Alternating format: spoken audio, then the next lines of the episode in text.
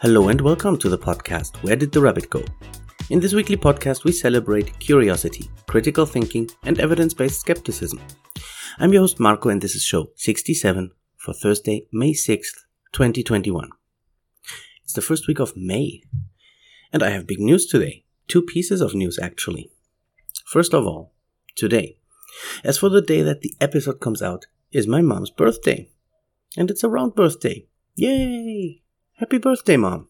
Many blessings. And I hope you get to spend some time with your loved ones. And the other piece of news, as mentioned last week, is that I got the vaccine on Tuesday. And I will tell you all about it, but why don't we do this at the end of the show? For this week, I thought I'd do something health related. One of the big guns of skepticism and I can't believe that it had to come to episode 67 before I even mentioned it on the show. We are going to talk about homeopathy. What is it and what is it not? What claims does it make? So, of course, here's the usual disclaimer when I talk about health related topics. I am not a doctor and I do not have a degree in medicine. So if you need medical advice of any kind, please look for your doctor and do not trust any information that you find on the internet. Go with an expert. So, how about we start the show?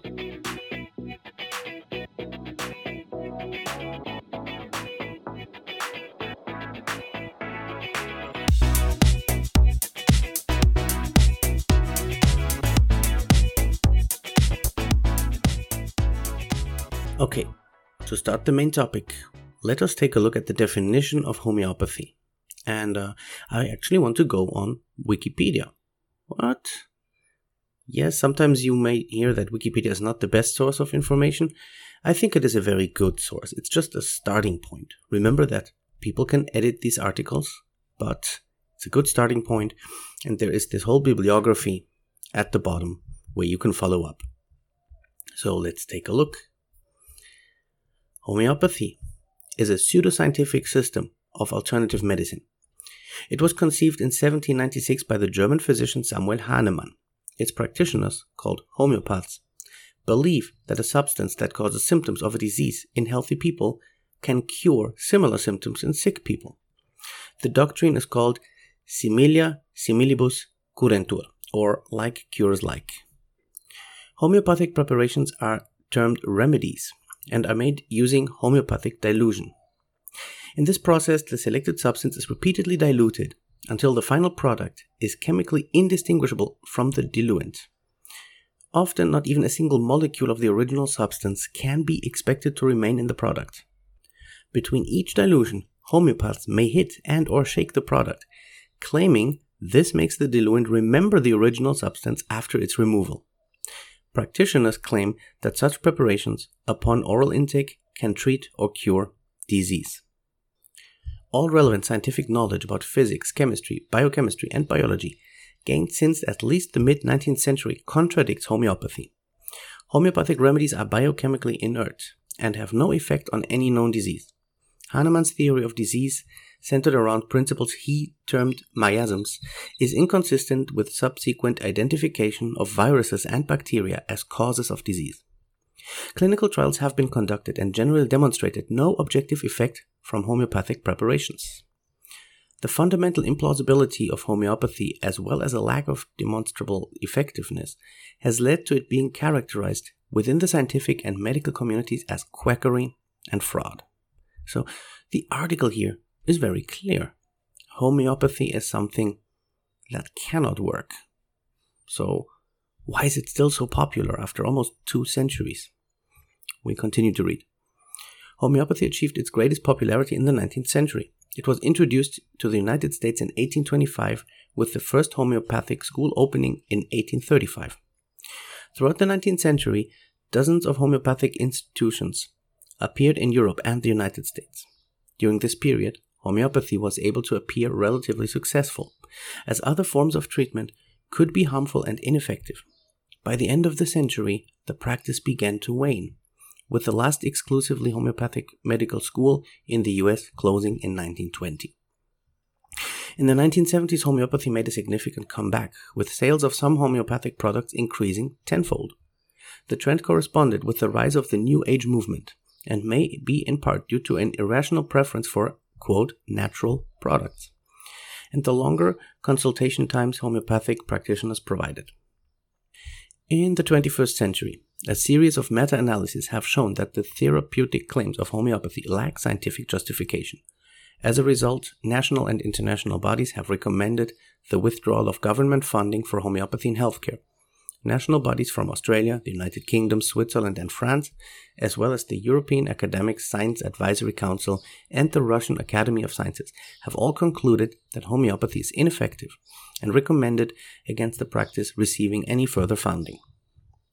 The National Health Service in England no longer provides funding for homeopathic remedies and asked the Department of Health to add homeopathic remedies to the list of forbidden prescription items.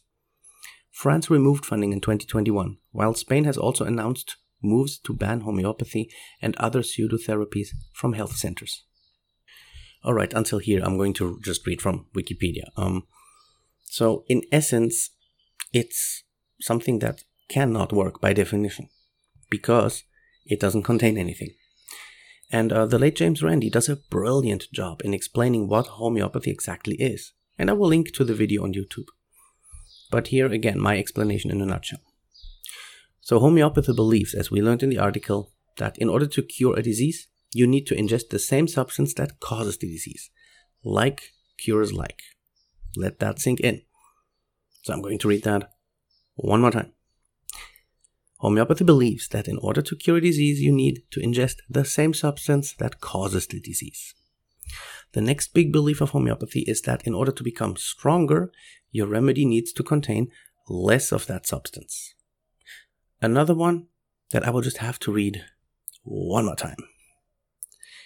Your remedy needs to contain less of the substance in order to become stronger. And so what they do, maybe you picked this up on the article, is they dilute the active ingredient. For one part of medicine, they add 10 pieces of water. I'm sorry, I shouldn't say medicine, they call it remedy. So one part of remedy is mixed with 10 parts of water. And then they shake that, but in a very specific way. It's almost a dance. So 10 times on the up and down axis, then 10 times back and forth, and then 10 times left and right. And then they take that diluted solution take one part of that and mix it with 10 parts of water again and repeat the process. And they repeat it, in fact, many times. If the bottle of your remedy, of your medicine, says that it has a dilution of 15, D15, it means that they have repeated this process of dilution 15 times. And there are solutions of D30 or even more. All of this means that the bottle probably does not even contain one single molecule of the active ingredient. It's just pure water. In fact, if your bottle had the size of the entire universe, it's most likely not going to contain any molecule anymore, maybe one. So you can take for a fact that there's nothing in it. You're taking pure water. But according to homeopathy, it's not necessary to contain anything. Remember this dance, this shaking gives the water memory according to their theory. So the water has memory of the substances that it once had contained. Another sentence I have to repeat. There you go. The water has memory of the substances that it once had contained. So does that mean if the water that you drink in its past, if it has been flushed down the toilet, even if it was cleaned afterwards, it still remembers what was once in it? That's gross. I will now go through a nice infographic by the Austrian fact checking site Mimikama, who summarized five different claims and truths about homeopathy in a nice poster, which I will translate here from German to English, and I will share some thoughts about this. So, the first thing we have to remember is that homeopathy is not scientific. Remember in the article it said it's a pseudoscience. So, it cannot be held to scientific standards. And that's what they're actually looking for because whenever we test it with scientific standards, it is going to fail. So, homeopathic remedies have no proof of being useful whatsoever.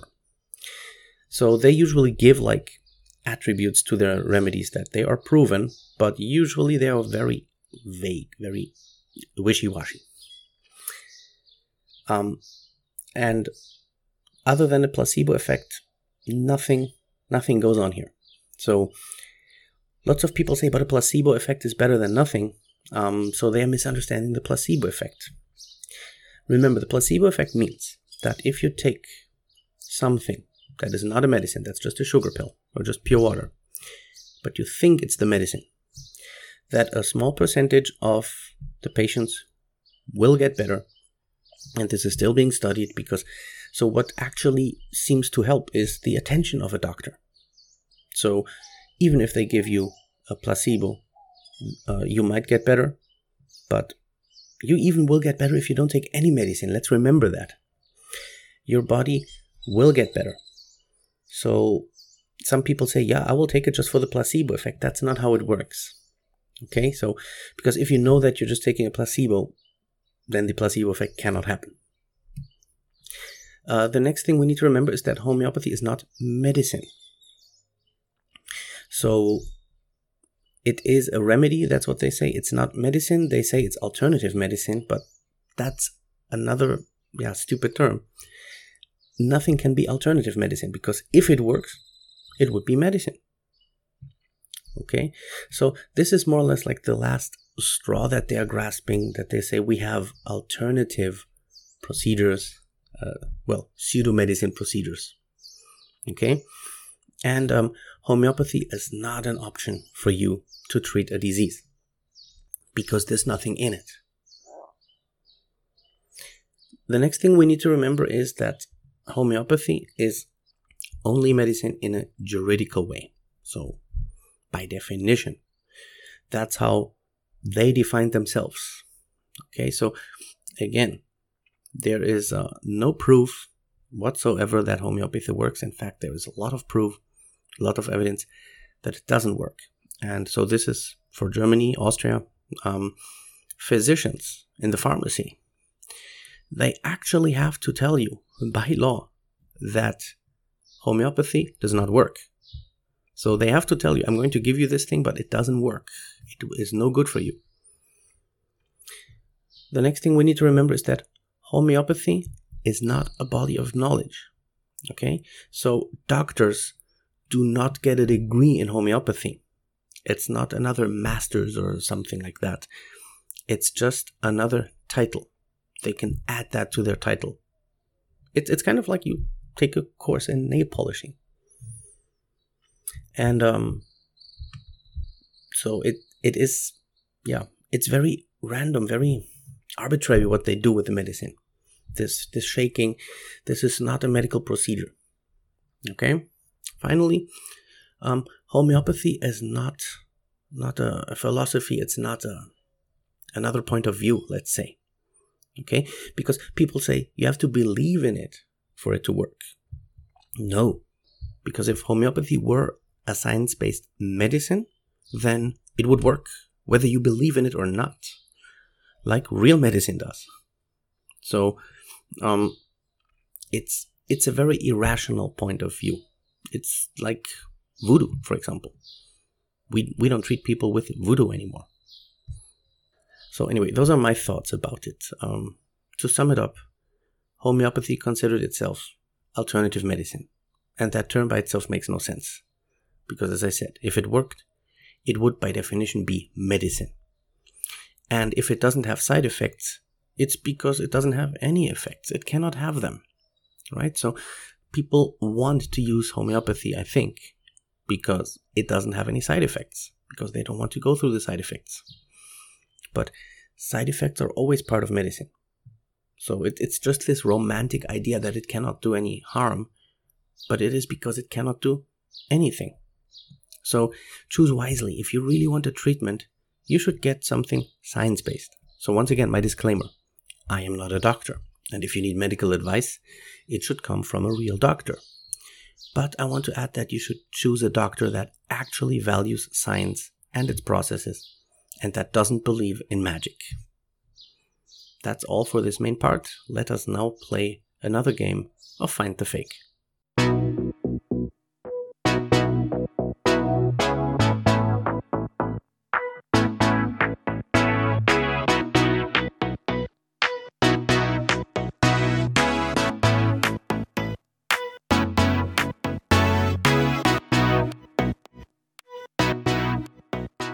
Here are three news items, and one of them was turned into a fake news by me. And it's your job to guess which one is the fake. Here we go. Item number one. With the surge of new COVID cases in the United States, now more young people are also getting into the emergency rooms. Item number two. Lightning really helps to clean up the atmosphere. And item number three. The pandemic has unleashed a plague of rats in our big cities. You can still pause, you can still play along. I will now reveal the answers. So, are more young people now getting into the emergency rooms due to COVID? Yes, this is true. An article from Science News. This was written by uh, Betsy Ladyzhets, or what, how you pronounce this. It has a weird spelling. Um, on May 4th, and it reads The surge in US coronavirus cases shows a shift in who's getting sick. Younger, unvaccinated people aren't just getting mild infections, they are landing in the emergency room too. So, this should give people something to think because a lot of people were saying, I'm young, it's not gonna knock me off anyway, I'm just gonna get a mild flu. Yeah, it doesn't look like that. Which uh, brings us to item number two. Lightning really helps clean up the atmosphere. This one is also true. So found this one on Science Daily. It's an article from April 29th. The source is Penn State. Lightning and subdivisible discharges produce molecules that clean the atmosphere. Scientists have found that lightning bolts and, surprisingly, subvisible discharges that cannot be seen by cameras or the naked eye produce extreme amounts of the hydroxyl radical and hydroperoxyl radical. The hydroxyl radical is important in the atmosphere because it initiates chemical reactions and breaks down molecules like the greenhouse gas methane. How about that? That's a cool news item. Which brings us to number three the pandemic has unleashed a plague of rats in our big cities. This one is the fake. So the title reads Has the pandemic unleashed a plague of rats in our cities? And uh, the article is written by Henry Nicholls. May 2nd, it was published. So they were having this hypothesis and they were studying it. They were checking for rat populations in the big cities like New York. They actually observed the opposite that rat populations went down because restaurants were closed, so rats didn't have their usual feeding grounds. But they are now seeing that restaurants have reopened and rats are coming back. But the corona pandemic has not increased rat populations. There was not a plague. So this one was fake. How did you do? Could I fool you or did you sniff it out? We're coming to the end of the show, but as promised, I want to say just a little bit about my experience with the COVID vaccine that I got yesterday as part of this vaccination campaign for educators. So I had to go to the university here. Um, based on my last name, it was my turn yesterday, and we were getting the CanSino vaccine. This is one shot only. And um, yeah, the line was very long, and uh, for an hour, the line had not moved at all. So people were reporting this is super quick. And of course, when I was there, bad luck, it was not quick. It took over an hour before we finally moved. And I noticed that I was getting in my emotional state because nothing was moving but at least I could be grateful because I had a place in the shadow. So, what probably happened is that they had to wait for maybe a new truck with more vaccines. Once the line moved, it moved really fast. So they were uh, putting us all on chairs under a roof with nice distance, and over there they were asking for some people's last names randomly to see if we were there on the correct date, and some people, of course, weren't. They just wanted to sneak in when it was not their turn. But they took them out, they took them into another line, which they also attended eventually. Um, yeah, so I then advanced. We advanced by lines of chairs, like in blocks of 50 people, more or less, maybe 60. Um, they checked my paperwork. Everything was very fast, very smooth. And then they attended us in the gym of the faculty. Uh, they had tables, there were nurses, and well, the army was helping organizing this. And uh, per table, we were in groups of 10. So they talked to us. They explained of uh, us which vaccine we're getting, um, about possible side effects, um, asked if anyone was pregnant or if anyone had any allergies. And then they showed us the injection. They showed us that there was liquid in there because people have a lot of doubts about this. And um, yeah, they already applied the vaccine, showed us afterwards again that there was no liquid in there anymore, so that it was administered. They kept us there for observation 15 more minutes, and then we could go. So I was there for about two hours. Uh, it required a little patience, but all good. So I came home, and for the rest of the day, I was good. So people have um, reported me that their arm was feeling heavy, and that immediately they they started having side effects. And um, yeah, for me, these side effects did not kick in until the night. So I woke up around two o'clock, which was about twelve hours after getting the vaccine. I woke up with a headache and with this sensation that somebody was just putting a huge weight on my chest. Um, which, well, would come from the lungs. And I had that sensation for about half an hour. Um, and yeah, the rest of the night I would keep waking up. Uh, so there were these waves of fever. So I would notice I, I, was feeling very hot or I was feeling very cold. I, I checked my temperature in the morning. Um, it's it's slightly high right now. Um, but yeah, I just feel, yeah, a little bad right now. So I have this headache that doesn't go away. Um, a little bit of backache, a little bit of nausea. Um, but interestingly, my arm doesn't feel heavier at all. So that's not a side effect. Um, I think I could be feeling worse. I also could be feeling better. Um, but these effects, these side effects, mean that my body is reacting to the vaccine, that my body is building antibodies. So it is a good sign. And I'm very happy about this. So these side effects are likely going to take the day, maybe two days, and then everybody reported they were feeling better again. So I'll keep observing that. But I thought you might want to hear this little report about a vaccine that's not so much in the news. So it's one dose only. It's supposed to take a month until we have completely built our antibodies and our protection is complete. And then maybe in June we could go back to classes. I honestly think this will happen until the next school year, but we have to see. I will keep you posted. Dear rabbits, this is all for today's episode. I hope you enjoyed it. Thank you so much for taking your time and listening. If you like the show and you want to support me, there are easy and painless ways, which are all for free. Rate and review the show on iTunes and Spotify. Subscribe to the podcast on your favorite podcatching platform. Share it with your friends on your social media. Follow me on Instagram, Facebook, and TikTok. You can find all the links in the show notes. Every little bit helps. If you want to be on the show or know somebody that you'd like to be a guest, please drop me a note on social media. Stay safe and stay curious. Until next Thursday, I'm Marco, and this has been Where Did the Rabbit Go?